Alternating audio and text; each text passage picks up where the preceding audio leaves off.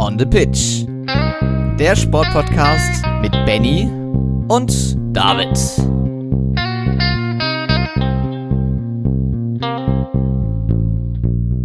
Herzlich willkommen zur 119. Folge jetzt schon von On the Pitch, der Sportpodcast. Eine erneute spektakuläre Sportwoche liegt hinter uns und ähm, ich glaube, es könnte selten äh, so dazu gepasst haben wie in dieser Woche. Wir haben ein grandioses Basketball-Turnier, eine grandiose Basketball-EM mitverfolgen können, äh, mit sau vielen Emotionen, ob das auf dem Kommentatorenplatz war oder auch generell im Stadion. Ähm, zudem häufen sich jetzt die letzten Tennisereignisse. Die NFL geht mal so richtig los und ähm, irgendwie, das, was wir schon seit Wochen ankündigen, äh, der Wintersport, der äh, wirft seine Schatten immer weiter voraus und das alles und noch viel mehr bespreche ich natürlich wieder mit David. Moin, moin. Genau, moin moin Benny. Ähm, wir haben unter anderem Sommer Grand im Skispringen dabei. Wir blicken natürlich auf den Sportmittwoch zurück. Das heißt, auch im letzten Teil wird der Fußball wie immer eine Rolle spielen. Da stand ja auch noch das ein oder andere Europapokalspiel auf dem Programm. Wir haben News aus dem Darts. Wir haben natürlich auch die Neuigkeiten aus der Handball-Bundesliga und noch vieles mehr, was uns kurz vor der Fußball-Länderspielpause bewegt und so weiter und so fort, Benny aber ich würde sagen, ich steige einfach mit den ganzen anderen Kurzschlagzeilen an, denn wir sind ja ein Sportpodcast, das heißt, wir können auch mehr als nur zwei bis drei Disziplinen abdecken. Und da gibt es noch viel, viel mehr News aus anderen Sparten, die wir heute für euch haben. Ja, absolut. Ähm, ich freue mich gerade dann natürlich, wie schon gesagt, ähm, auch auf den Basketball, weil ich, glaube, das wird heute tatsächlich, ausgenommen dem Fußball, äh, unser größter Teil. Ähm, denn wie gesagt, es, ist, es war wirklich wieder eine spektakuläre Woche mit sau vielen Emotionen, ne? Ja, total. Also gerade am Mittwochabend konnte ich mich überhaupt nicht entscheiden, was ich genau verfolgen möchte. Aber ich denke, wir verlieren einfach keine große Zeit und steigen direkt ein mit äh, einer Nachricht, die uns natürlich äh, rund um das letzte Formel-1-Rennen, was ja in Monza stattgefunden hat, noch beschäftigt äh, hat. Ähm, wir haben uns alle über Nick de Vries gefreut, der dann für Alex Albon im Williams gefahren ist. Ähm, Alex Albon hingegen musste eine Blinddarmoperation über sich ergehen lassen. Da gab es ein oder andere Komplikationen. Es war von einem Atemstillstand die Rede. Inzwischen ist er wieder auf den Beinen. Das auf jeden Fall schon mal als gute Botschaft. Währenddessen, und ähm, das muss man ja auch mal sich auf der Zunge zergehen lassen, werden wir in diesem Monat kein Formel-1-Rennen mehr sehen. Das ist in diesem engen Rennkalender wirklich ein Wunder. Aber durch, den, äh, durch die Absage des Russland-GPs zu begründen. Also Singapur dann am 1. Oktoberwochenende und natürlich sind die Gerüchte über die Fahrerwechsel weiter am Brodeln. Da werden wir also dementsprechend weiter dranbleiben. Im Reiten gab es die Vielseitigkeitsweltmeisterschaft. Da konnte das deutsche Team die Goldmedaille gewinnen und die Olympiasiegerin Julia Krajewski im Einzel noch die Silbermedaille abholen. Das war also ein sehr zufriedenes Fazit, was bei den Ruderinnen und Rudern wohl nicht ganz so sein wird. Nach den ja doch schleppenden Europameisterschaften in München stehen im Moment jetzt die Weltmeisterschaften in Tschechien auf dem Programm und das sieht ja neben dem ganzen Verbandskrach, den es da gibt und auch aus dem Deutschland-Achter gibt es so Stimmen, ganz kritisch da alles und Medaillenaussichten sind dabei weitem nicht so rosig, wie das in den letzten Jahren ja eigentlich Standard war. Viele Hoffnungsläufe, um, um überhaupt in die Finalläufe reinzukommen. Also da läuft es nicht ganz so rund. Im Radsport haben wir gerade Weltmeisterschaften in Australien. Da gab es schon das Einzelzeitfahren, das konnte sich überraschend der Norweger Tobias Voss vor Stefan Küng und Remco Evenepoel, der die Vuelta gewonnen hatte, sichern. Und bei den äh, Damen U23 konnte die deutsche Ricarda Bauerfeind die Bronzemedaille einfahren und auch die Volleyball-WM der Damen steht vor der Tür. Genauso wie ein paar News aus der Leichtathletik, denn am Sonntag ist der Berlin-Marathon, da könnt ihr sicherlich mal reinschauen, gerade prädestiniert für sehr schnelle Zeiten, hoffe das Wetter hält. Und nochmal Laika Mihambo, denn die hat bekannt gegeben, dass sie nicht wieder zurück zu Carl Lewis in die USA kehren wird, wo sie ja eigentlich der Trainingsgruppe angehören sollte. Das hat ja mit Corona nicht so ganz funktioniert, wie es sollte. Sie wird jetzt bei Uli Knapp bleiben, dem ähm, Heimtrainer in Deutschland. Und ähm, ja, ich denke, wir können uns auch da auf die neue Saison freuen, aber auch in der äh, Hallensaison ist ja in der Leichtathletik nicht komplett zappenduster, also da geht's weiter. Und damit sind wir beim Tennis angekommen, der sich ja auch langsam in die Halle zurückzieht, Benny. Ja, ganz genau. Und ähm, ja, da lief es auch durchaus positiv aus deutscher Sicht, denn ähm, ja, das deutsche Team ist auch ohne äh, Alexander Zverev tatsächlich in das äh, ja, in das Viertelfinale, so in die Finals eingezogen. Das ist natürlich erstmal sehr erfreulich. ähm, man hat da tatsächlich ähm, drei Teams also hinter, hinter sich lassen können. Äh, Australien, Frankreich und Belgien. Und ähm, dabei ging jedes Spiel an die deutsche äh, Tennismannschaft. äh, jedes Spiel auch tatsächlich mit 2 zu 1. Äh, jeweils verlor Oskar Otte immer sein Einzel. Dafür zeigten vor allem das Doppel Krawitz-Pütz ähm, mal wieder hervorragende Leistungen, gewannen jedes einzelne Duell für sich. Und auch äh, Jan-Lennart Struff überzeugte in jedem Einzel, äh, gewann auch der nämlich jedes einzelne ähm, seiner Spiele. Damit trifft Deutschland als Gruppenerster ähm, auf Kanada. Ähm, das heißt, man geht natürlich Spanien aus äh, dem Weg.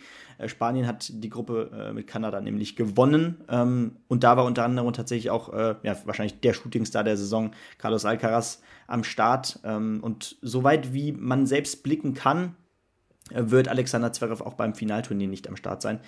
Dementsprechend kann man da wirklich ähm, mit Erleichterung drauf blicken, dass man eben in Anführungszeichen nur auf Kanada trifft, äh, wo aber wiederum auch äh, wahrscheinlich Ojer Aliassim unter anderem dabei sein wird, also auch definitiv ein, einer der Top-Spieler dieses Jahres. Ja, absolut. Und ähm, wir haben ja noch ein Turnier im Tennis, was seine Schatten unmittelbar vorauswirft. Am Wochenende wird der Labour Cup stattfinden. Das erste Mal, dass wir die ganz, äh, besser gesagt, das letzte Mal und das erste Mal in diesem Jahr, aber insgesamt das letzte Mal, dass wir die großen drei wahrscheinlich auf einer Bühne sehen, so wie es im Moment aussieht.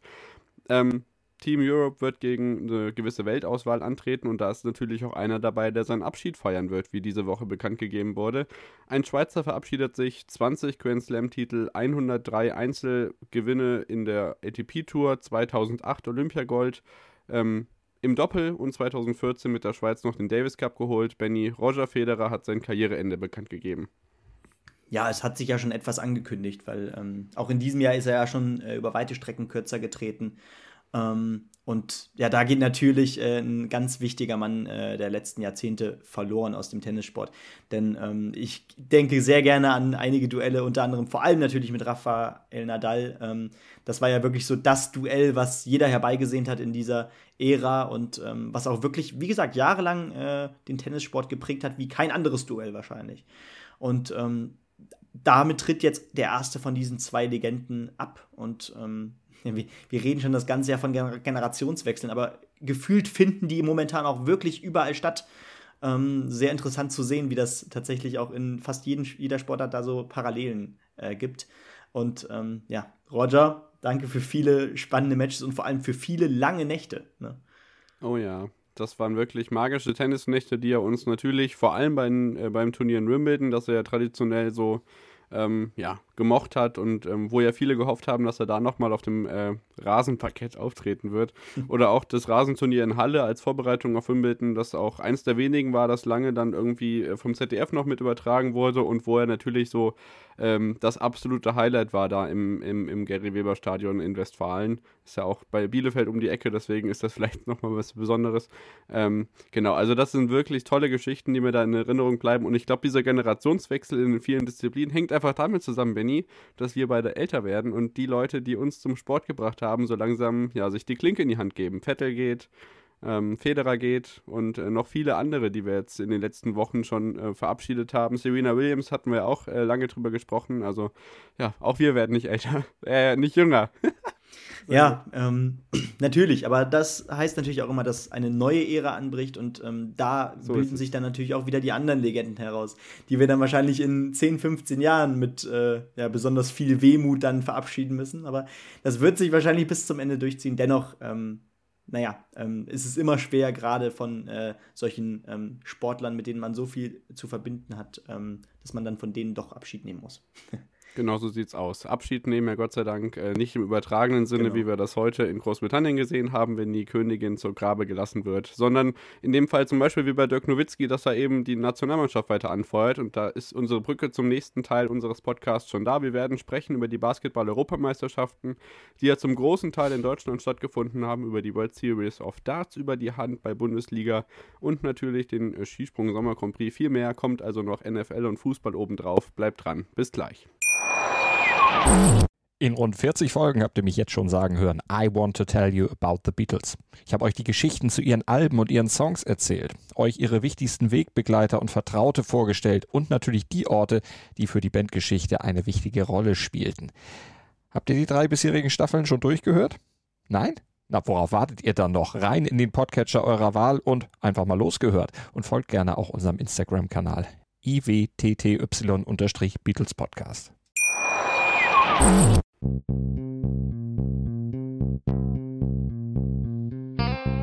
On the Pitch. Der Sportpodcast mit Benny und David.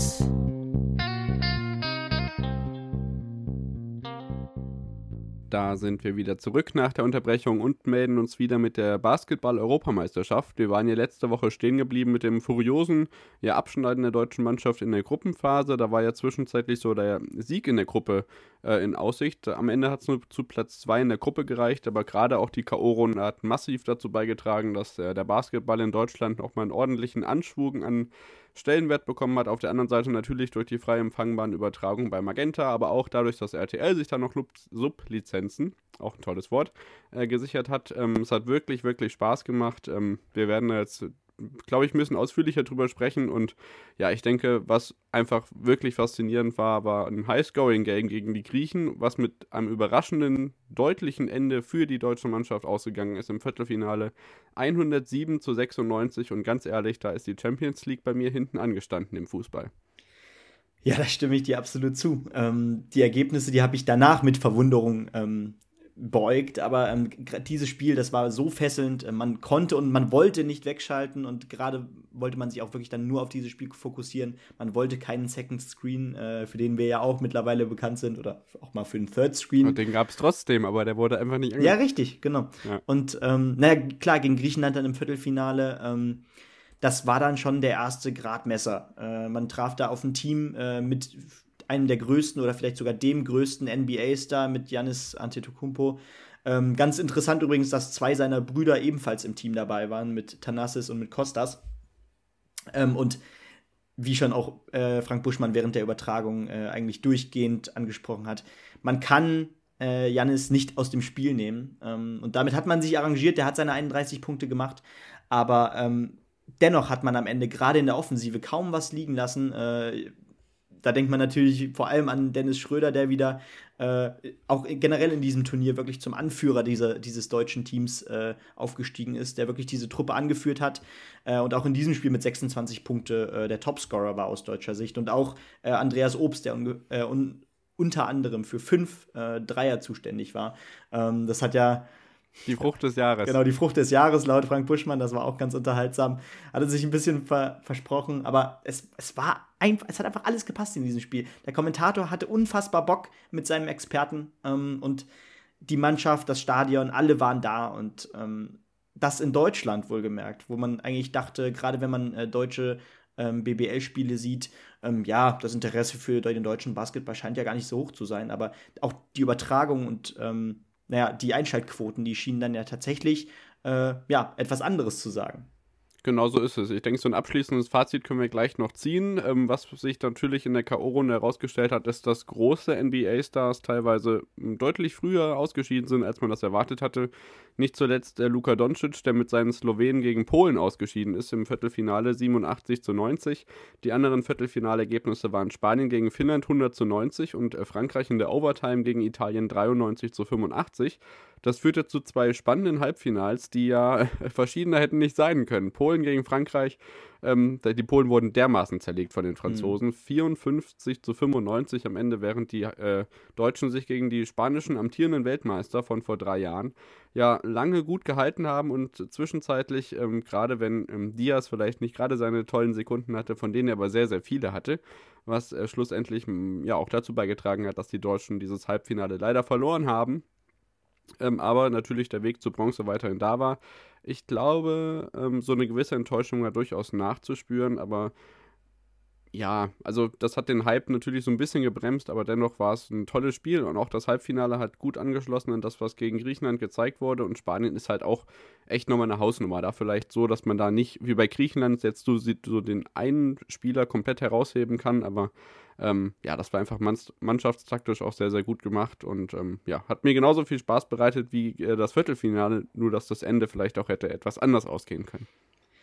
Definitiv und ähm, ja, besonders ärgerlich, dass man ähm, natürlich über weite Strecken, sogar gerade im Mittelteil der Partie, ähm, die Nase leicht vorn hatte. Man hat sich dann doch reingekämpft nach einem schweren ersten Viertel, ähm, hat dann, ich glaube, auch von Punkten her die, letzten, die, erst, die äh, mittleren beiden äh, Viertel auch beide für sich entscheiden können.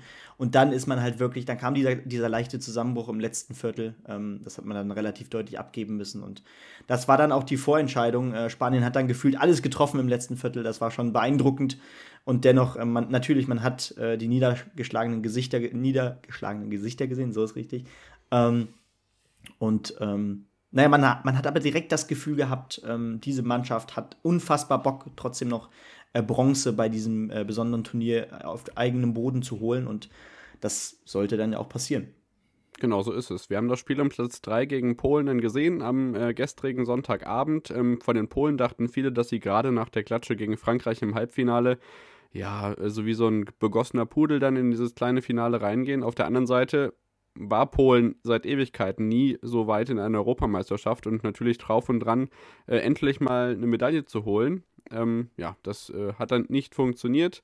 Man hat sich tatsächlich ganz gut geschlagen, also besser als erwartet. Die Deutschen lange geärgert, 82 zu 69 am Ende, dennoch mit dem besseren Ende für die Hausherren. Zugegebenermaßen in Köln war es vielleicht ein bisschen voller und lauter als in Berlin, aber dennoch war das natürlich äh, ja, ein schönes äh, rundum freudiges Ereignis da, dann noch die Medaillenübergaben zu sehen. Ähm, Dirk Nowitzki applaudierend mit dem Sektglas in der Hand. Ähm, auf der Tribüne, Annalena Baerbock war, glaube ich, auch bei einem Spiel da. Ich weiß gar nicht, ob das bei einem Halbfinale war oder beim Spiel um Platz 3. Ähm, Letzteres, glaube ich. Ich glaube, ja, genau, sie war auf jeden Fall auch da. Also es hat seine Bahn gezogen, der Basketball hat dann seine Aufmerksamkeit auf sich gezogen und auch die Spieler, die ja gar nicht im Kader waren, wie äh, der ehemalige Kapitän Benzing, den wir ja vor der WM auch schon angesprochen hatten. Das war ein überraschendes Aus.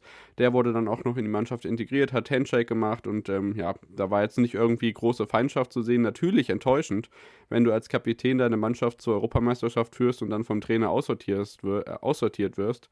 Ähm, das wurde gut gehandelt und äh, Deutschland hat sich zu Recht ähm, eine Bronzemedaille gesichert und ähm, ja, das komplettiert jetzt den Medaillensatz nach 1993 Gold und der silbernen, den wir auch schon haben, jetzt Bronze. Also eigentlich doch ganz zufriedenstellend. Ja, und wir hatten auch wirklich, wenn man, wenn man nochmal auf die gesamte äh, K.O.-Phase blickt, hatten wir auch von jedem etwas. Äh, the best of both worlds, kann man, glaube ich, sagen. Diese äh, unfassbar starke Defensive gegen die Polen. Ähm, ich meine, Polen hat im zweiten Viertel zum Beispiel nur neun Punkte geholt. Das ist wirklich beeindruckend schwach ähm, und spricht auch wiederum für die starke Defense, unter anderem auch von Daniel Theiss, den ich wirklich äh, schätzen gelernt habe. Und äh, demgegenüber aber dieses High-Scoring-Game, wie gesagt, mit über 100 Punkten gegen die Griechen im Viertelfinale. Also wir hatten einiges ähm, zu sehen, ob das jetzt offensive Ekstase war oder defensive Kompaktheit. Ähm, für beides stand in Teilen diese deutsche Mannschaft im Turnierverlauf und ähm, hoffentlich äh, kann man diesen Schwung von diesem tollen dritten Platz äh, mitnehmen, auch für generell den Basketballsport in diesem Land. Genau, das ist die große Hoffnung. Da drücken wir natürlich die Daumen und äh, versuchen auch unseren Anteil dazu beizutragen. Und im großen Finale hatten wir natürlich noch Spanien. Und ähm, da wurde jetzt das geschafft, was vor zehn Jahren im Fußball ähm, ja, geschafft wurde. Das heißt, Europameister und Weltmeister gleichzeitig. Äh, Frankreich, äh, Frankreich verliert das Finale 88 zu 67 gegen die Spanier, die sich also nach dem Weltmeistertitel 2019 nun auch ähm, ja, in Berlin den Europameistertitel holen und mal gucken, wie das dann nächstes Jahr bei der Weltmeisterschaft aussieht, für die die Qualifikation ja auch schon äh, fleißig am Laufen ist. Ja, absolut. Ich bin sehr gespannt und ich werde auch da definitiv meine Augen drauf behalten, ja. Dann können wir dieses Fazit der Basketball-EM, glaube ich, ziehen. Ähm, ja, Ziel war Medaille, das hatten viele nicht äh, glauben wollen, aber es wurde erreicht. Ähm, ja, Zuschauerzuspruch äh, ohne Frage, auch das Medieninteresse war wirklich äh, bemerkenswert. Ich glaube auch, dass es bei den großen Turnieren zuvor nicht irgendwie dann auch in den abendlichen Nachrichtenserien, äh, Nachrichtensendungen noch Zusammenfassungen gegeben hat. Also ich glaube, das äh, hat den Basketball in Deutschland nach vorne gebracht. Ich hoffe, da bleibt nachhaltig was von übrig. Und ähm, ja, wir bleiben auf jeden Fall dran. Und bei uns geht es weiter mit dem Darts. Wenn Benny noch was dazu sagen will, ja, bitteschön. Ja, genau. Ich wollte eigentlich nur noch einen, äh, einen Tweet ähm, nochmal rezitieren. Ich weiß leider nicht mehr ganz, von wem der war, aber ähm, der hat, äh, die Person hat auf jeden Fall äh, diesen Sportsommer als etwas ganz Besonderes dargestellt. Denn wir hatten eben nicht die, diese eine Fußball-Weltmeisterschaft zum Beispiel. Ähm, die jetzt äh, das Besondere war, wie äh, 2014 oder 2018. Klar, da gab es auch noch andere Sporthighlights, aber das hat immer, ist immer so ein bisschen herausgestochen.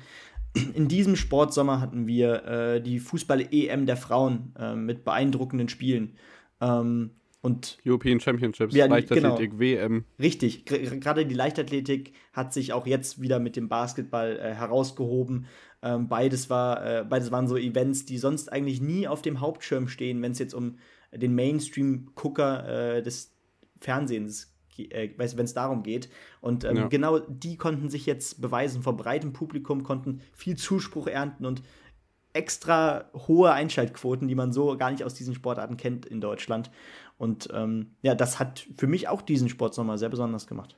Ja, dann hoffe ich nur, dass die zweite olympische Kernsportart, nämlich das Schwimmen, auch einen ähnlichen Anschub erfährt, weil das in den letzten Jahren wirklich, wirklich zurückgegangen ist. Auch da hatten wir dieses Jahr eine WM und eine EM, hat keine Sau interessiert, ganz ehrlich. Also ähm, ohne die European Championships hätten wir davon keine Free-TV-Bilder gesehen. Selbst Eurosport, für die hätte sich äh, finanziell gar nicht gelohnt, ähm, Bilder von den größten Schwimmtitelkämpfen außerhalb der Olympischen Spiele zu zeigen. Also auch da sehen wir natürlich noch Handlungsbedarf und ähm, ja, versuchen auch mit unserem Konzept da so ein bisschen alles abzudecken und ähm, ja, König Fußball so ein bisschen in die Enge zu treiben, ohne natürlich dem Fußball jetzt die Relevanz abzuschreiben. Deswegen hört ihr natürlich nachher noch unseren Fußball, aber vorher, wie gesagt, jetzt erstmal zum Darts. Genau.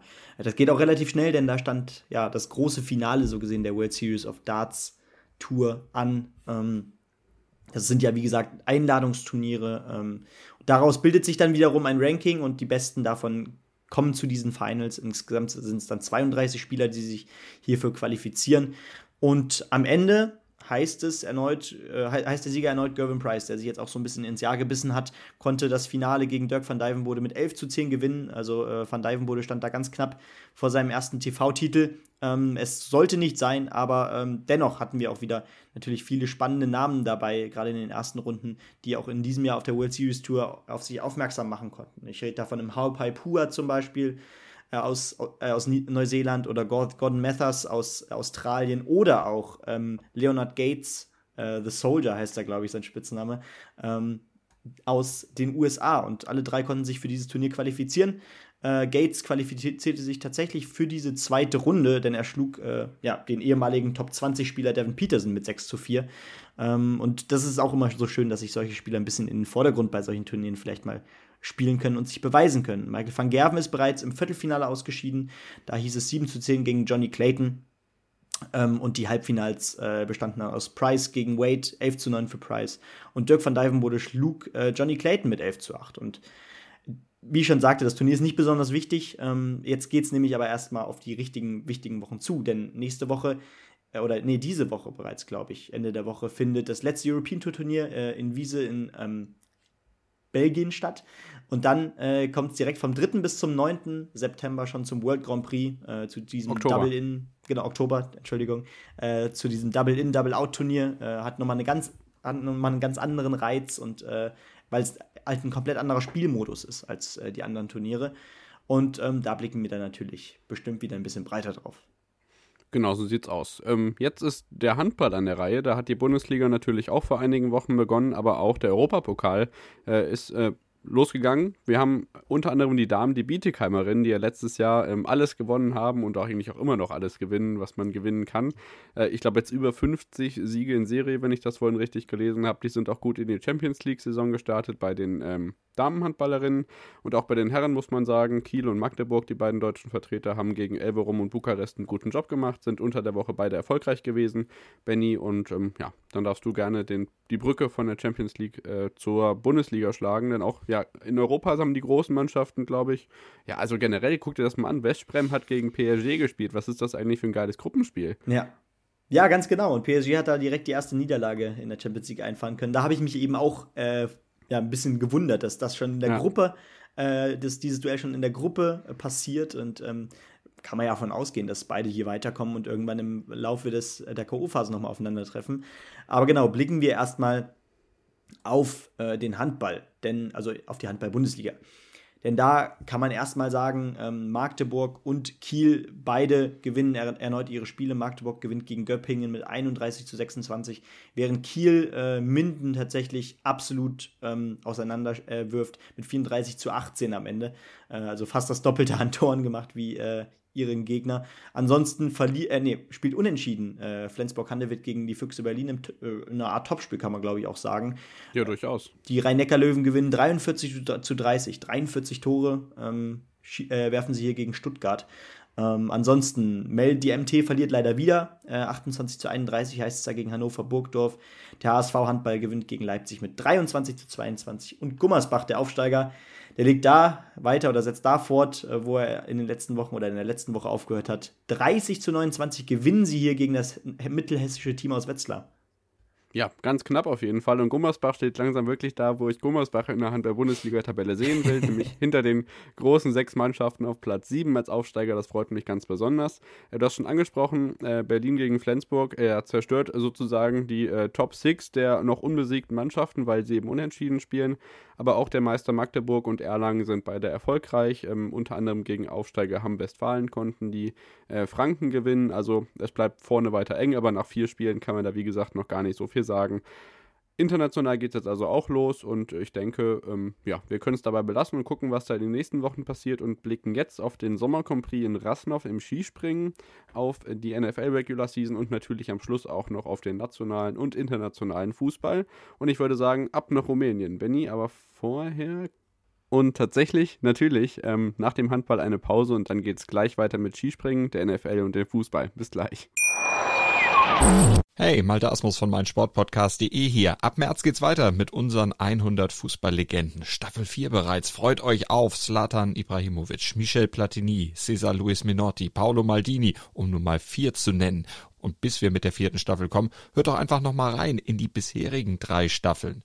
Ronaldinho, Sepp Meyer, Gary Lineker, Lothar Matthäus und viele weitere warten da auf euch.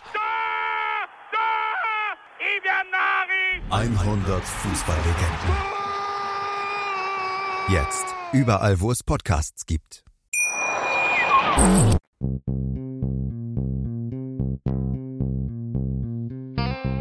On the Pitch. Der Sportpodcast mit Benny und David.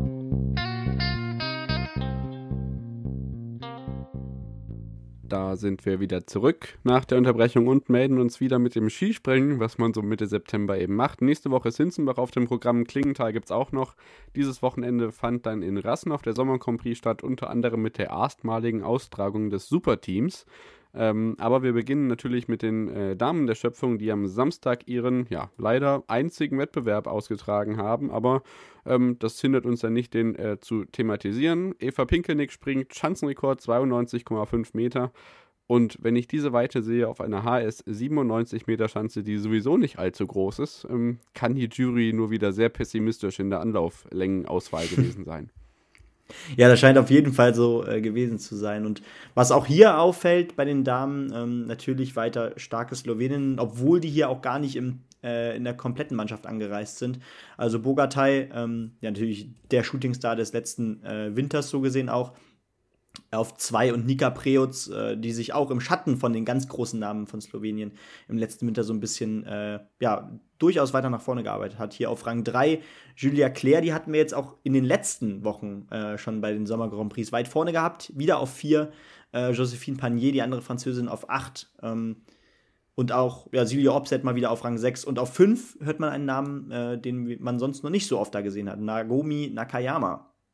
Ja, 2004 geboren, also die Japanerinnen und Japaner sind äh, auch durchaus mit äh, Jugendlichen äh, angereist durchaus, also jugendlich nicht, die sind ja inzwischen auch volljährig. Wir werden es gleich bei den äh, Herren gleich sehen, aber zum Beispiel auch Julia Mühlbacher, Österreicherin, 2004 geboren, Platz 9 hinter Josephine Panier. Ähm, und wenn wir jetzt kurz auf die deutschen Platzierungen eingehen, Juliane Seifert auf Platz 18, Silja Kichle auf Platz 19, von der haben wir auch noch nicht ganz so viel gehört, genau wie Michelle Göbel aus äh, Willingen auf Platz 23 und äh, Pia Lilian Kübler, die war letzten Winter aber durchaus schon dabei, auf Platz 28. Wir hatten ähm, ja, 31 am Start, zwei disqualifiziert und Nika Krishna ist, Krishna ist nicht gestartet. Also ähm, ja, das Teilnehmerinnenfeld überhält sich äh, in schaubarer, überschaubarer Größe und ähm, dann können wir eigentlich direkt zu den Herren der Schöpfung springen, die am Samstag dann ihr Superteam hatten. Der Schanzenrekord von Gregor, äh Quatsch, Daniel Czofenik, 103 Meter im zweiten Durchgang des Superteams. Das findet in folgendem Maße statt. Alle springen erstmal, also es gibt pro Team zwei Teilnehmer alle springen ähm, ein Durchgang und die besten zwölf kommen in den zweiten Durchgang und die besten acht Teams kommen dann in den dritten Durchgang. Und erfreulicherweise hatten wir 13 Teams am Start. Kasachstan ist ausgeschieden im ersten Durchgang, in der zweiten Durchgang dann Ukraine, Rumänien, Tschechien, Italien und ja, die Deutschen sind ganz knapp noch auf dem achten Platz dann ähm, ja, ins Ziel eingelaufen mit ähm, ja, deutlicher C-Besetzung, würde ich sagen. Luca Roth und David Siegel konnten jetzt nicht mit den großen Nationen mithalten, die aber auch nicht alle top besetzt waren, Benny. Ja, ganz genau. Ich wollte es gerade sagen. Ähm, was mich besonders freut, ist eben, dass auch die großen Teams hier jüngeren äh, Springern auch mal die Chance geben, äh, beim Sommer Grand Prix äh, Fuß zu fassen. Da denke ich zum Beispiel an Rennen Nikaido, auf den wir gleich definitiv noch kommen ja, werden. Mein ähm, neuer Liebling. Genau, äh, da, der auch zusammen mit äh, Ryuhiri Shimizu, den haben wir auch noch nicht so oft im Weltcup gesehen. Ähm, aber Nika, Naki, Nikaido ist ja sowieso, sogar Jahrgang 2001. Ähnlich Norwegen mit Hegli, der ja gerade beim Skifliegen gegen Ende des Jahres besonders auftrumpfte. Zum Beispiel auch in Oberstdorf, wo wir ja vor Ort waren. Ja. Ähm, und Frederik Willumstad, der auch letzten Winter äh, ja seine ersten großen Weltcups mitgenommen hat. Und auch Deutschland, wie gesagt, Luca Roth, David Siegel, man gibt den äh, der zweiten Garde da eine Chance. Das freut mich sehr. Und ähm, ja, da kann man auch mal darüber hinwegsehen, dass hier für Deutschland nur der achte Platz am Ende steht. Genau, Podium Österreich vor Polen und Japan und damit kommen wir gleich zu den äh, Einzelwettbewerben, weil davon hatten wir äh, noch einen bei den Herren und natürlich dann auch noch ein Mixteam, das heißt die Damen waren natürlich auch noch dabei. Ähm, ja, ich habe am, ich weiß gar nicht, am Freitag, als das äh, Training in Rasnov äh, gewesen ist, mir die Trainingsergebnisse angeschaut und dachte mir so, hm, der gute Herr Nikaido ist äh, ziemlich genau äh, vier Monate älter als ich. Ähm, und ja, der macht einen guten Eindruck. Und dann gewinnt er tatsächlich hier am Samstag den äh, Sommer Grand Prix. Rennen Nikaido, ähm, Jahrgang 2001, gewinnt vor Pavel äh, Wajek und Wladimir Zugrawski. Das ist ein schönes Podium. Zugrawski ja. nach dem ersten Durchgang noch führender gewesen. Und dahinter dann äh, Manuel Fettner und Daniel Schofenik, Stefan Hua, Gregor de Schwanten. Danach kommen irgendwie erst die Alteingesessenen. Die drei vorne verwundern dann doch etwas. Ja, und vor allem äh, ich finde es sehr spannend, äh, also gerade solche Namen weit vorne zu sehen. Ich meine, Nikaido hat man so oft noch nicht gehört. Ähm, der war, glaube ich, auch noch nicht so oft in der äh, breiten Öffentlichkeit ähm, und in äh, professionellen Springen dabei, ähm, gerade in Europa. Aber wenn ich daran denke, Pavel Wajek, ähm, Wladimir Zugrawski, gerade letzterer, der immer mal wieder um den zweiten Durchgang gekämpft hat, mehr aber auch dann auch nicht. Und äh, der ist hier der Einzige, der hier eine dreistellige Weite am Ende ähm, landen kann, mit seinem ersten Sprung direkt die 100 Meter. Ähm, und ja, ein spannendes Podium, absolut. Und äh, ich finde es generell spannend. Man hört so viele Namen auch unter den Top 15, Top 20, die man so noch nicht so oft gehört hat. Und ähm, da freut man sich doch direkt auf äh, den Start der Weltcup-Saison. Ich meine, Francesco Chicon, äh, der Italiener auf Rang 20, ähm, auch Jahrgang 2001. Da kommt so viel nach. Ähm, Hegli wieder dabei auf Rang 16, Luca Rodamende auf Rang 15 und das gespickt eben noch mit den ganzen ähm, ja, Allstars, wie zum Beispiel Peter Preutz ähm, und Roman Co. Kudelka. Roman Kudelka auch wieder dabei gewesen, genau auf Rang ja. 18. Und ähm, ja, es war zwar erstens nicht, nicht, es wurde erstens nicht übertragen und zweitens, ähm, ja, wie gesagt, waren nicht alle Teams in Top-Besetzung. Dennoch wäre es spannend zu sehen gewesen, äh, hier den, den ersten Sommer Grand Prix-Sieg von Rennen Nikaido zu bestaunen, oder? Durchaus richtig. Äh, David Siegel wird 26. Insgesamt äh, 34 äh, Starter dabei. Und wenn wir auf den Teamwettbewerb schauen, haben wir die Österreicher vorne. Julia Mühlbacher, Jan Hörl, Eva Pinkelnick und Daniel Czofenik gewinnen vor den Sloweninnen und Slowenen und den äh, Team Norwegen, dahinter dann die Schweiz auf vier, Deutschland auf fünf, Tschechien, Rumänien, Italien und Japan. In Hinzenbach geht es, glaube ich, ähnlich besetzt weiter. Vielleicht kommen da sogar noch äh, mehr dazu. Da weiß, äh, die, wissen die Kollegen von der Flugschau vielleicht noch besser Bescheid, Bescheid aber ich denke, ähm, ja, wir haben durchaus interessante Persönlichkeiten, auf die wir uns im Winter freuen können. Absolut. Und um nur nochmal darauf zurückzukommen, äh, Sina Kiechle, ich meine, äh, apropos, weil du Flugshow erwähnt hast, hattest, ähm, dass sie äh, in dem Interview mit Selina Freitag äh, über den Alpencup geredet hatten, den ja damals auch Selina Freitag für sich entscheiden konnte. Und ich meine, da hat sie auch erwähnt, dass äh, Sina Kiechle in diesem äh, Jahr den Alpencup gewonnen hat und da auch schon meinte, ähm, naja, viele andere haben es auch gerade über diesen Erfolg dann in die Weltspitze geschafft irgendwann. Und Sina Kiechle kriegt jetzt hier ihre Chance, ersten Chancen im Sommer Grand Prix. Äh, vielleicht sehen wir sie auch schon im Winter. Genau, der Alpencup ist ja sowas wie die vierte Liga, also Continental Cup und FIS Cup und dann genau. Alpencup ist so die bedeutendste Jugendserie auf jeden Fall. Ähm, genau, also da kommt einiges nach. Und Jahrgang denke, 2007 vor allem, ne? Sina Kichle ist auch noch spannend. Das ist der Wahnsinn. ja. Also, ne, die Jugend kommt, so ist es. Ja. Ja, Benny, wie kommen wir jetzt von Jugendforsch zu Tom Brady? Ich bin mir nicht ganz sicher. Ich sage einfach mal, wir beginnen mit dem äh, zweiten Spieltag der Regular Season der NFL. Ähm, es war wirklich wild. Ich habe gestern auch mal ein bisschen in die Konferenz reingeguckt, aber wir beginnen am Freitagabend. Die Chiefs ähm, 27 zu 24 gegen die Chargers. Und dann würde ich sagen, stellen wir voran, dass Amon Ross St. Brown wieder einmal zu zwei Touchdowns verholfen hat in die Detroit Lions, äh, die auch erfolgreich waren gegen die Washington Commanders. Die haben inzwischen auch einen Teamtitel bekommen. Herzlichen Glückwunsch dazu. 36 zu 27 heißt es da. Und ich denke, einen Überblick über die anderen Spiele hast du, Benny. Ja, und du hast ja schon gesagt, ähm, ja, die Bucks, äh, beziehungsweise Tom Brady, äh, die haben tatsächlich auch ihr zweites Spiel gewonnen, aber mussten sich tatsächlich gegen die Saints mühen. 20 zu 10 heißt es am Ende. Ähm, und es stand bis nach der Hälfte des Spiels noch 0 zu 3 für die Saints. Also wirklich eine Defensivschlacht. Ähm, die Bucks konnten dann im dritten Viertel ähm, ja, durch einen Field Goal mit 3 zu 3 ausgleichen. Und dann ging es im letzten Viertel mal richtig hoch her. 17 zu 7 gewannen das dann äh, ja, Tom Brady und die Bucks. Und damit steht am Ende der zweite Saisonsieg. Ansonsten, ähm, ja, das, äh, da, da, möchte ich noch mal kurz David aus äh, ja, dem äh, Fußball-Podcast Football's Coming Home erwähnen, denn der hat gesagt, ich soll unbedingt natürlich zumindest die Dolphins erwähnen. Ähm, ja, klar. Weil die haben natürlich ähm, ja, das Spiel gegen die Ravens in einem High-Scoring-Match wirklich gewonnen. 42 ja. zu 38 heißt es da am Ende. Ähm, und ja, besonders interessant ist da natürlich, dass äh, ja, äh, Tago Vailoa sechs Touchdowns für sich äh, auf seiner Habenseite hatte. Ähm, der, ja, der wichtigste Spieler, würde ich sagen, für die Dolphins absolut. Und ähm, ja, damit holen auch die Dolphins den zweiten Saisonsieg. Ein Team, was nicht immer äh, um die Playoffs mitkämpft. Da auf jeden Fall ein guter Start. Ansonsten, äh, ja, gewannen die Jets noch knapp gegen die Browns 31 zu 30. Die Lions hast du schon erwähnt.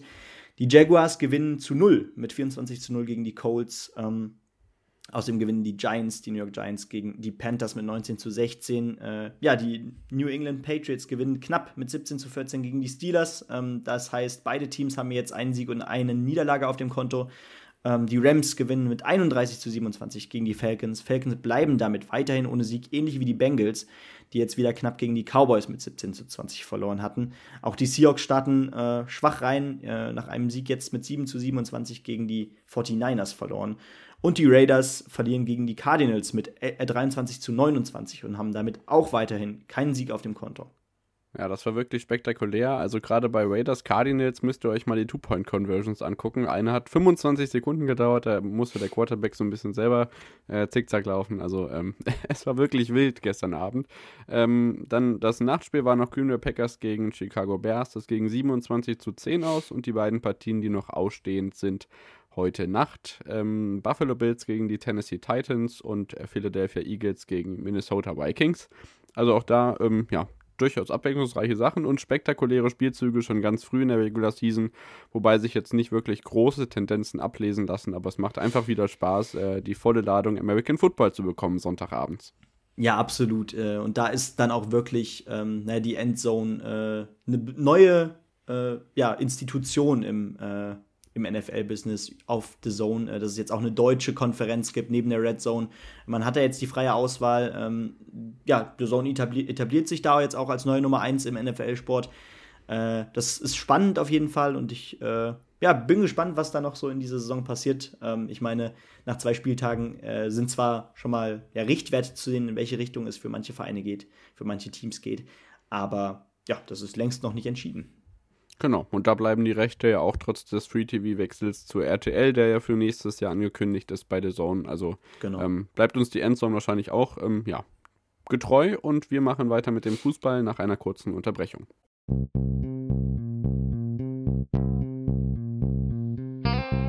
On the Pitch. Der Sportpodcast mit Benny und David.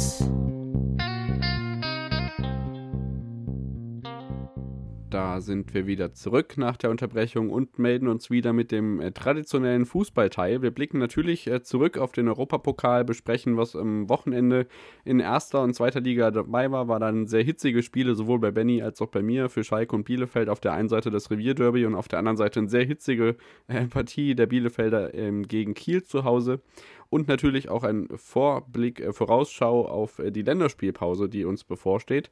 Aber ähm, ja, genug der Faselei. Wir steigen ein ins sportliche Geschehen. Ähm, Conference League wie immer kurz. Äh, Köln gewinnt äh, gegen äh, Slowako aus Tschechien sehr ja, gut. Also ich habe das Spiel gesehen, 4 zu 2. Ähm, durchaus äh, geht das klar, dieser Sieg. Ähm, durchaus aber trotzdem interessante Ergebnisse. Also Başakşehir hier gewinnt 3 zu 0 gegen AC Florenz. Die Conference League macht äh, durchaus Spaß und äh, bringt interessante Ergebnisse hervor. Florenz jetzt Gruppenletzter, Başakşehir hier mit zwei Siegen zum Beispiel. Aber lass uns das nicht weiter vertiefen. Europa League, Benny, das läuft äh, zumindest bei den Freiburgern sehr, sehr gut. Ja, ganz genau. Da geht es genau so weiter, äh, wie es am ersten Spieltag schon angefangen hat. Ähm, man ist ja schon mit einem Sieg reingestartet und besiegt jetzt das vermeintlich stärkste Team aus dieser Gruppe, Piraeus, mit 3 zu 0. Ähm, auch da ist ja spannend, dass äh, Marcelo und Rames äh, ja beide äh, künftig für Piraeus auflaufen werden und ähm, beide dementsprechend da im Stadion waren. Äh, sie haben noch nicht äh, am Spielbetrieb teilgenommen, aber ähm, beide waren bei dieser 0 zu 3 Blamage im Stadion und ja, durften eine Dominanz von Freiburg äh, sehen. Das fand ich auch nochmal ganz spannend. Genau, also das ist ja natürlich unser erstes Team. Unser zweites Team in der Europa League ist ja Union Berlin. Äh, diesmal geht das Spiel leider gegen Sporting Braga mit 1 zu 0 verloren. Das ist nicht der Start, den man sich da erhofft hatte. Ich meine, man hat jetzt noch zwei Spielen jeweils ein äh, 1 zu 0 äh, auf dem Konto, ähm, oder ein 0 zu 1 auf dem Konto, erst gegen Union Saint-Gillois und dann jetzt gegen Braga. Ähm, als nächstes geht es gegen Malmö, also da müssen dann die ersten Punkte auf jeden Fall rum und ähm, ja, auch ansonsten ähm, sieht das erstmal relativ solide aus bei den meisten hier, bei den großen Teams. Menu gibt sich gegen Sheriff Tiraspol keine Blöße. 2 zu 0 heißt es da. Feyenoord Rotterdam äh, deklassiert Sturm Graz mit 6 zu 0. Äh, das ist vielleicht auch noch ein besonderes Ergebnis. Ja, das Besonderste ist eigentlich, finde ich, mit Jütland gewinnt 5 zu 1 gegen Lazio Rom. Also auch da äh, die Römer, wie gesagt, äh, schwer. Den AS hat es ja letztes Jahr erwischt. Die haben sich dieses, äh, diese Woche gut geschlagen mit einem 3-0 gegen Helsinki. Also äh, durchaus spektakulär, was da abgeht. Arsenal Eindhoven ja. übrigens verschoben auf äh, Mitte Oktober wegen äh, der Polizei äh, Mangelgeschichte in Großbritannien aktuell, verständlicherweise. Ähm, ja, genau. Also ähm, Europa League bleibt auch spektakulär und ich denke, wir wechseln in die Königsklasse. Das haben wir natürlich auch verfolgt. Trotz der Basketballereignisse äh, hatten wir am Dienstag folgende Partien. Pilsen, Mailand, also Inter Mailand 0 zu 2. Ähm, ganz klar, die hatten ja vorher schon Chelsea besiegt. Äh, ah, Quatsch, das war Zagreb, sorry. Ja. Äh, Pilsen also deutlich äh, mit Nachteil gegen Inter. Sporting gewinnt äh, gegen Tottenham mit 2 zu 0. Also Sporting macht da weiter, wo sie letztes Jahr aufgehört haben. Liverpool gewinnt äh, knapp gegen Amsterdam 2 zu 1. Brügge gewinnt äh, 4 zu 0 in Porto. Und äh, ja, die Eintracht gewinnt, und das war ganz wichtig, in Marseille. Und äh, ich denke, da kommen wir so langsam für die, ja, für, zum Themenbereich Nebentöne auf den, neben des Fußballplatzes. Also was da wieder am Bengalos geflogen ist im Stade Velodrom. Ähm, Benny, das braucht echt kein Schwein. Wir hatten jetzt die Rassismusvorwürfe beim äh, Madrid-Derby am Wochenende es ist einfach schauerlich im Moment, was da schon wieder abgeht überall. Ja, und das häuft sich ja, und du sagtest es schon, das ist ja nicht nur das, was da ähm, mit Bengalos und mit Feuerwerkskörpern gemacht wird. Es, es sind Hitlergrüße auf Seiten der Frankfurter zu sehen und, und, und. Ähm, dazu kommen dann natürlich noch so, so Themen wie Rassismus, Sexismus sowieso ähm, die im Stadion eigentlich immer noch Alltag sind, ähm, was natürlich sautragisch ist und immer noch angegangen werden muss. Und äh, da möchte ich dann nochmal, wie auch in einigen anderen Fußballbereichen, äh, auf einen Podcast verweisen, der im Laufe der Woche erscheinen wird. Wahrscheinlich spätestens Mittwoch, denn ich war heute Vormittag zu Gast bei Football's Coming Home bei dem guten David, also auch einem David. Ähm, da haben wir auch gerade dieses Thema neben dem Platz, was da gerade so abgeht, äh, nochmal thematisiert. Ähm, ich denke, wir werden die Folge dann auch nochmal teilen, wenn sie raus ist. Ähm, das heißt, ähm, aber wenn ihr, wenn ihr schon mal Interesse habt, ähm, folgt doch gerne schon mal Football's Coming Home bei Spotify oder eurem Podcatcher. Genau. David kennt ihr auch schon aus der einen oder anderen Episode bei uns und wir machen weiter mit dem sportlichen Geschehen der Champions League unter der Woche. Erfreulicherweise konnte Leverkusen, und das äh, werden wir gleich äh, bei der Bundesliga nochmal drüber sprechen, erstmal ähm, ja den Fluch besiegen. Die Mannschaft von Gerardo Seoane gewinnt gegen Atletico Madrid in der Bayer Arena mit 2 zu 0. Ebenso wie die Nagelsmänner gegen Barcelona 2 zu 0 gewinnen. Und ähm, ja, die andere deutsche Mannschaft, RB Leipzig, verliert gegen Real Madrid 2 zu 0 und äh, Borussia Dortmund verliert knapp in Man City, also im City of Manchester Stadium mit 2 zu 1 nach starkem Spiel und einem Erling Haaland, der einfach Erling Haaland ist. Ja, ganz genau. Und was für ein Tor. Ich glaube, das äh, war dann nach einer Hereingabe von Cancelo. Äh, langer, hoher Ball aus dem äh, linken Teil, so hinter der Mittellinie oder vor der, vor der Mittellinie irgendwo, ähm, schlägt den Ball einfach vorne rein und ähm, ja, das ist schon fast ein Kung-Fu-Tritt, mit dem da äh, Haaland den Ball ins Tor befördert. Und das gegen die alte Liebe. Ähm, das ist hart für Dortmund und ähm, ja, äh, das sind wieder Punkte, die dann liegen bleiben, trotz eines engagierten Auftritts. Genau, so sieht's aus. AC Mailand gegen Dinamo Zagreb. Ähm, ja, da ist jetzt die Niederlage von äh, Chelsea ähm, vergessen gewesen, wo auch Zagreb verliert. AC Mailand gewinnt 3 zu 1. Schachte Donetsk nach dem Sieg in Leipzig unentschieden gegen Celtic Glasgow. Die Rangers äh, verlieren 0 zu 3 zu Hause gegen Neapel. Chelsea nur unentschieden gegen RB Salzburg. Kopenhagen 0 zu 0 gegen Sevilla. Juve verliert äh, zu Hause gegen Benfica 1 zu 2 und PSG ähm, ja, dreht das Spiel in Haifa oder zumindest macht die Hoffnungen zunichte, die zwischenzeitlich da waren. Maccabi verliert 1 zu 3 gegen den französischen Top-Club. Und damit sind wir am Wochenende angekommen, Benny. Der letzte Bundesligaspieltag vor der Länderspielpause. Ähm, einiges los. Ähm, ich denke, wir beginnen mit den Ergebnissen der zweiten Liga und gucken dann so die einzelnen Themen die, durch, die uns ähm, im Moment beschäftigen. Äh, der Freitag Sandhausen gegen Hannover 2 zu 3. Braunschweig gewinnt gegen Karlsruhe 2 zu 1. Das sind äh, wichtige Punkte im Kampf um, die, um den Tabellenkeller. Äh, am Samstag hatten wir dann Darmstadt gewinnt in Nürnberg. Das ist ein weiter Rückschlag für den mhm. FCN. Ähm, sicherlich freut dich das auch nicht. Nee. Hansa gewinnt gegen den äh, Mitaufsteiger aus Magdeburg mit äh, 3 zu 1. Hamburg gewinnt 2 zu 0 gegen Düsseldorf und Thun wird sozusagen von seinem Ex-Verein geschlagen. Kräuter Fürth gewinnt das erste Mal in dieser Saison 2 zu 1 gegen Paderborn, Heidenheim unentschieden gegen Kaiserslautern nach dem spektakulären Darmstadt-Spiel, also auch auf dem Betzenberg weiterhin keine äh, Trauerstimmung, denn auch da Tabellenplatz 7, vergleichbar mit Gummersbach, Comebacker der großen Namen, äh, Regensburg 2 zu 0 gegen St. Pauli und ja, die Arminia gewinnt eigentlich muss man sagen, unverdient 4 zu 2 gegen Holstein Kiel zu Hause, aber auch das äh, wichtige drei Punkte im Kampf um die Abstiegsränge. Ja, die äh, Punkte, wollte gerade schon sagen, die Punkte, die sind sau wichtig. Und ähm, die sind ja auch geschuldet einem äh, Aufstiegstorwart vom FC Schalke 04. Martin ja, Freisel. So ähm, ja. Ich glaube, da, da habt ihr eure neue Liebe gefunden, äh, die zumindest ansatzweise äh, natürlich.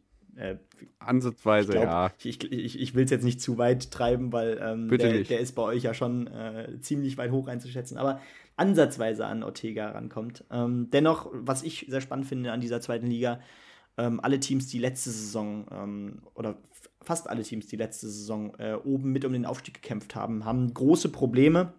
Ausgenommen Hamburg und Darmstadt natürlich. Aber ich meine, die beiden Absteiger kommen nie richtig in Tritt. Nürnberg, St. Pauli, St. Pauli stehen unten drin, ja. genau. Äh, und Regensburg war ja auch eine ganze Zeit lang zumindest oben mit dabei letzte Saison, auch wenn es am Ende dann ja. im Ganz unteren Tabellendrittel ja. war. Ähm, und alle drei, alle vier Teams da unten haben auch echt Probleme. Ganz spannend ist dann aber dieses Wochenende, dass der Tabellenerste vor dem Spieltag Paderborn gegen den Tabellenletzten aus Kräuter Fürth tatsächlich verliert. Ähm, ja, spannende Ergebnisse, also weiter hier. Und ähm, die zweite Liga, die bleibt genauso spannend wie letztes Jahr, würde ich fast schon sagen. Genau so ist es. Ich wage keine Prognose, wie das da weitergeht. Wir blicken natürlich weiter drauf, auch wenn das jetzt erstmal, ähm, ja, zumindest mal ein bisschen Pause hat. Mal sehen, was ist da bei den Zweitligisten so alles passiert. Da werden ja zum Teil nicht ganz so viele Spieler entsendet. Mal gucken, wie es dann nach der Länderspielpause weitergeht. Wir sind in der ersten Liga angekommen. Äh, Mainz gegen Hertha am Freitagabend 1 zu 1. Und jetzt muss ich gucken, dass wir unsere Themenspiele nicht vorwegnehmen. Ähm, Leverkusen ähm, unentschieden gegen Werder Bremen, das muss man sich mal auf der Zunge zergehen lassen. Äh, nach einem 0 zu 2 Sieg zu Hause gegen Atletico holt jetzt äh, Füllkrug und Co. einen Punkt in der Bayer Arena. Frankfurt gewinnt 3 zu 1 in Stuttgart, soweit so wenig überraschend. Leipzigs Misere-Serie geht weiter. Marco Rose verliert gegen seinen Ex-Verein aus Gladbach 3 zu 0.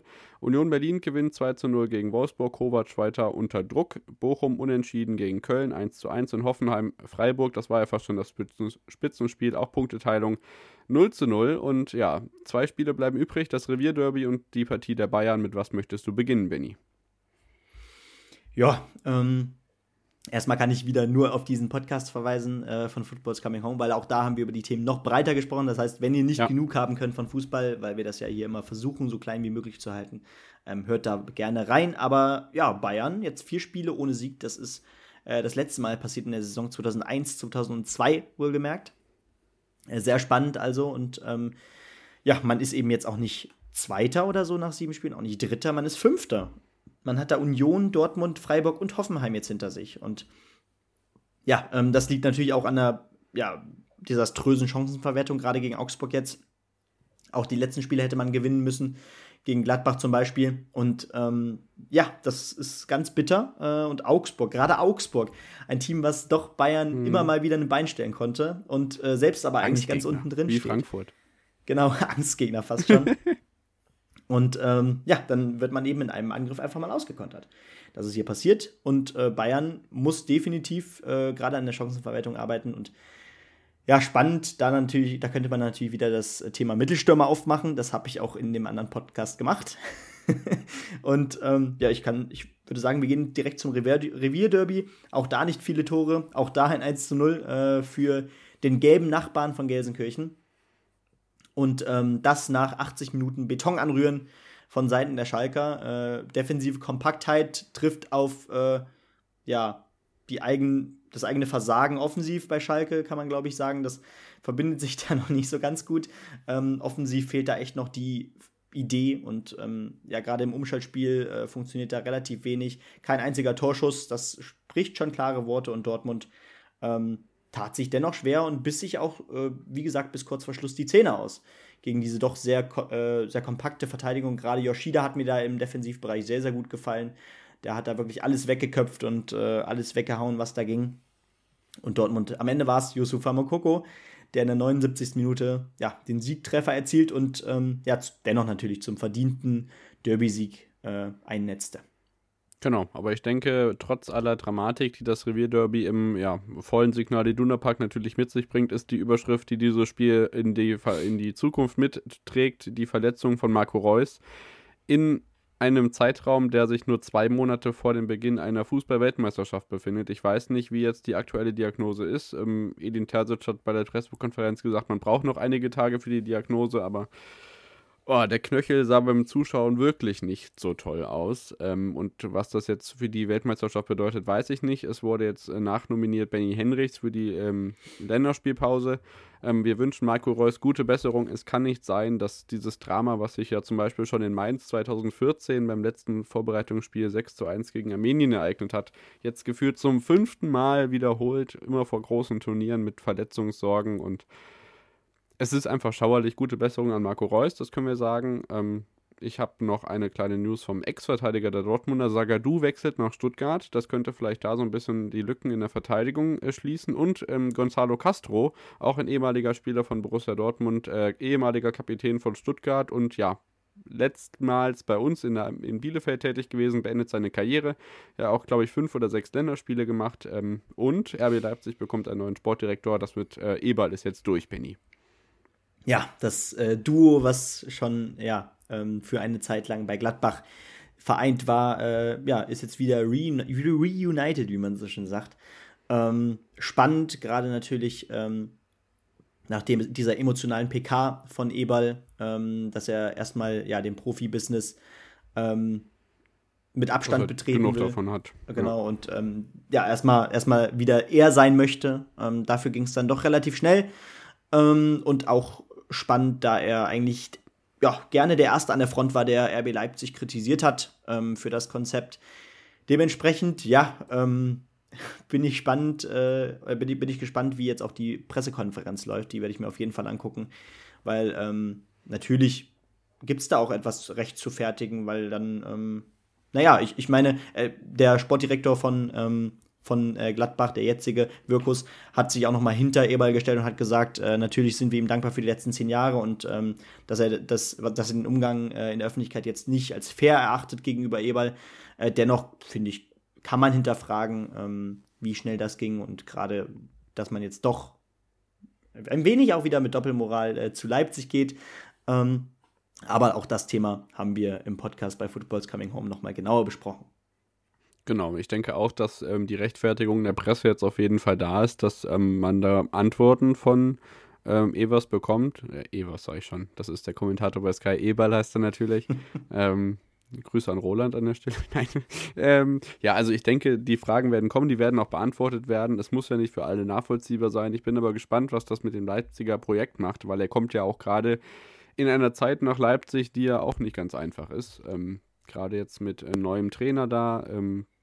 Misere Champions League Niederlage jetzt wieder relativ erfolglos. Also muss man sehen, wohin das da geht. Und ähm, ja, ihr könnt natürlich die andere Podcast-Folge anhören. Eine Empfehlung dahin. Da haben wir die meisten Themen oder ihr habt die Themen da vertieft. Und wir kommen noch ganz kurz auf die Länderspielpause zu sprechen. Wir haben einen Debütanten vom Tabellenletzten der Fußball-Bundesliga. Äh, Amel Bella Kotschab ist das erste Mal für die Fußballnationalmannschaft mit Hansi Flick nominiert worden. Am Freitag geht es gegen Ungarn und am Montag gegen England, Benny. Äh, das ist aber nicht mehr ganz richtig, denn äh, Bella Kotschap ist ja vor der Saison zu Southampton gewechselt für einen zweistelligen Millionenbetrag und äh, spielt jetzt bei Southampton, wie gesagt. Ähm, immer, und ja. ist da dort auch schon die Saison über Stammspieler. Das stimmt. Ja, das ist immer mein Ding. Ich habe irgendwie die Spielertransfers der letzten zwei Jahre nie im Kopf. Bei mir spielt dann Ronaldo auch noch in Madrid so ungefähr. Ähm, egal. Genau, das ist die erstmalige Nominierung da. Ich bin gespannt, ob er zum Einsatz kommt, weil so viele Spiele bis zum großen Turnier haben wir nicht mehr. Wie gesagt, am Montag gibt es dann das zweite Spiel, nachdem jetzt äh, England auf Italien treffen wird, äh, mit God Save the King vor dem Länderspiel. Ähm, müssen wir sich auch erstmal dran gewöhnen. Und ähm, dann ist jetzt auch bekannt gegeben worden, wer das letzte Testspiel bestreiten wird gegen die deutsche Mannschaft vor der Weltmeisterschaft. Das wird am, also am 23. November geht es los mit dem ersten Gruppenspiel gegen Japan. Japan. Und am 16. Äh, November ist dann der Oman Testspielgegner für die deutsche Mannschaft. Also ich denke mal, es sind keine großen Gegner, die dann unmittelbar vor Turnierbeginn warten, sondern die wirklich entscheidenden Spieler, wo eine gefestigte Mannschaft auf dem Platz steht, ähm, wird jetzt gegen England sein. Ähm, ja, ich bin wirklich gespannt, was diese Länderspielpause bringt, denn die WM, die ja niemand guckt, wird sicherlich ähm, spannend, weil ich glaube, noch haben wir keine Startelf. Das ist absolut richtig. Ähm, da tun sich natürlich, tut sich da einerseits weiter die Frage auf, ähm, wie werden wir in der Offensive agieren? Äh, spielen wir mit falscher Neun? Spielen wir mit echtem, mit echtem Stürmer, äh, mit echtem Mittelstürmer? Ähm, und dann, wer spielt Innenverteidigung? Das ist auch eine brennende Frage in meinen Augen. Ähm, ja. Natürlich hat man da Schlotterbeck, Süle und Co. Ähm, aber wer da dann am Ende tatsächlich. Rüdiger. Genau, Rüdiger haben wir, Ginter. Äh, ja, Bella Kotschap kann man dazu auch, natürlich auch zählen. Äh, und noch weitere Namen. Also da bleibt es auf jeden Fall spannend und ähm, wer dann natürlich auch bei der Weltmeisterschaft dabei sein wird. Ähm, das äh, wird sich natürlich auch noch in den nächsten Wochen und Monaten zeigen und ähm, da bin ich auch sehr gespannt.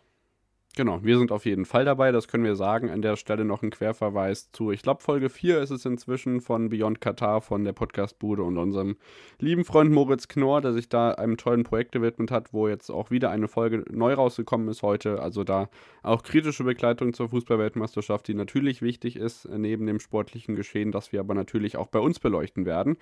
Wir wünschen euch eine schöne Woche. Ich denke, das waren die Sportnews für diese Woche und ähm, den Athleten der Woche gibt es wie immer bei Instagram und dann wünsche ich euch schöne Tage. Ciao, ciao. Ja, ganz genau. Auch von mir äh, eine schöne Woche. Gebt uns natürlich auch gerne, wenn äh, euch unser Podcast gefallen hat. Ähm, natürlich gerne die fünf Sterne bei Spotify und äh, bei eurem Podcast-Anbieter. Das würde uns sehr viel bedeuten. Und damit, ähm, ja, bis nächste Woche Montag und ciao.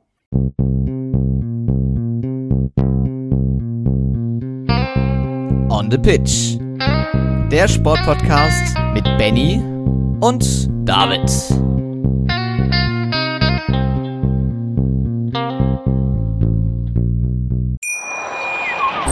Wie baut man eine harmonische Beziehung zu seinem Hund auf? Puh, gar nicht so leicht. Und deshalb frage ich nach, wie es anderen Hundeeltern gelingt, beziehungsweise wie die daran arbeiten. Bei Iswas Dog reden wir dann drüber. Alle 14 Tage neu mit mir, Malte Asmus und unserer Expertin für eine harmonische Mensch-Hund-Beziehung, Melanie Lippisch. Iswas Dog mit Malte Asmus. Überall, wo es Podcasts gibt.